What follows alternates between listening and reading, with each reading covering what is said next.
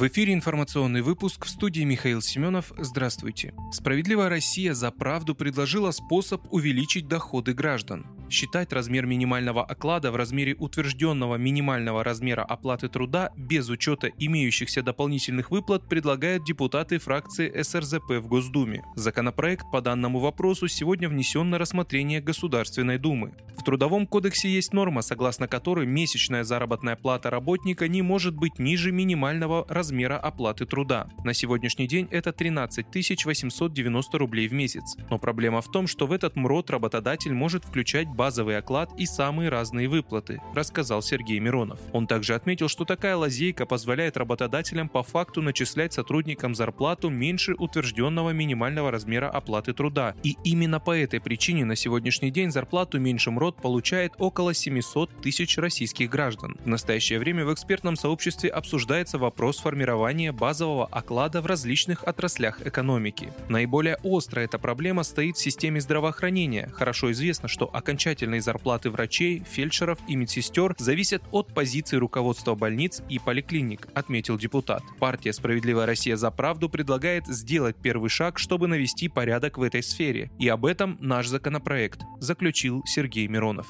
Путин подписал указ о порядке исполнения обязательств перед рядом зарубежных кредиторов. Документ опубликован на официальном портале правовой информации. В частности, указ позволяет возвращать долги России, ее регионов и муниципальных образований, а также резидентов России в рублях. Ранее Путин подписал указ об ответных экономических мерах из-за действий недружественных стран. В середине апреля премьер-министр России Михаил Мишустин также подписал постановление о временных правилах исполнения обязательств российских авиакомпаний и организаций перед иностранными компаниями. Отмечается, что документ определяет порядок исполнения в две тысячи двадцать втором году договоров, предусматривающих приобретение, аренду, лизинг авиационной техники. Министр транспорта России Виталий Савельев заявил, что западные лизингодатели запросили возврат более пятисот самолетов российских авиакомпаний.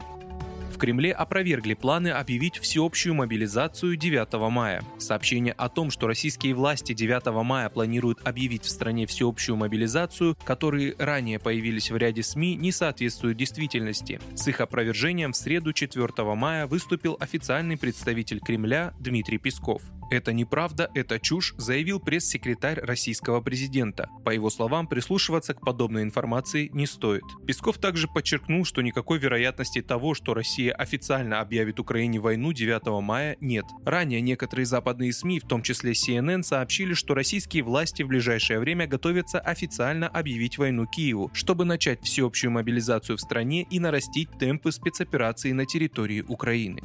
Китай установил на Эвересте самую высокогорную метеостанцию на высоте восемь тысяч четыреста тридцать метров. Центральное телевидение Китая сообщило об установке на Эвересте метеорологической станции, принадлежащей ка эн эр. Эта станция станет самой высокой точкой в мире, где будут вестись наблюдения за климатом. Специалисты заменили аналоговую систему, установленную в две тысячи девятнадцатом году американо-британской экспедицией, которая работала на высоте восемь тысяч четыреста тридцать метров на южном склоне Эвереста. Новая станция, цифровая и самая высокогорная. Вы слушали информационный выпуск. Оставайтесь на Справедливом радио.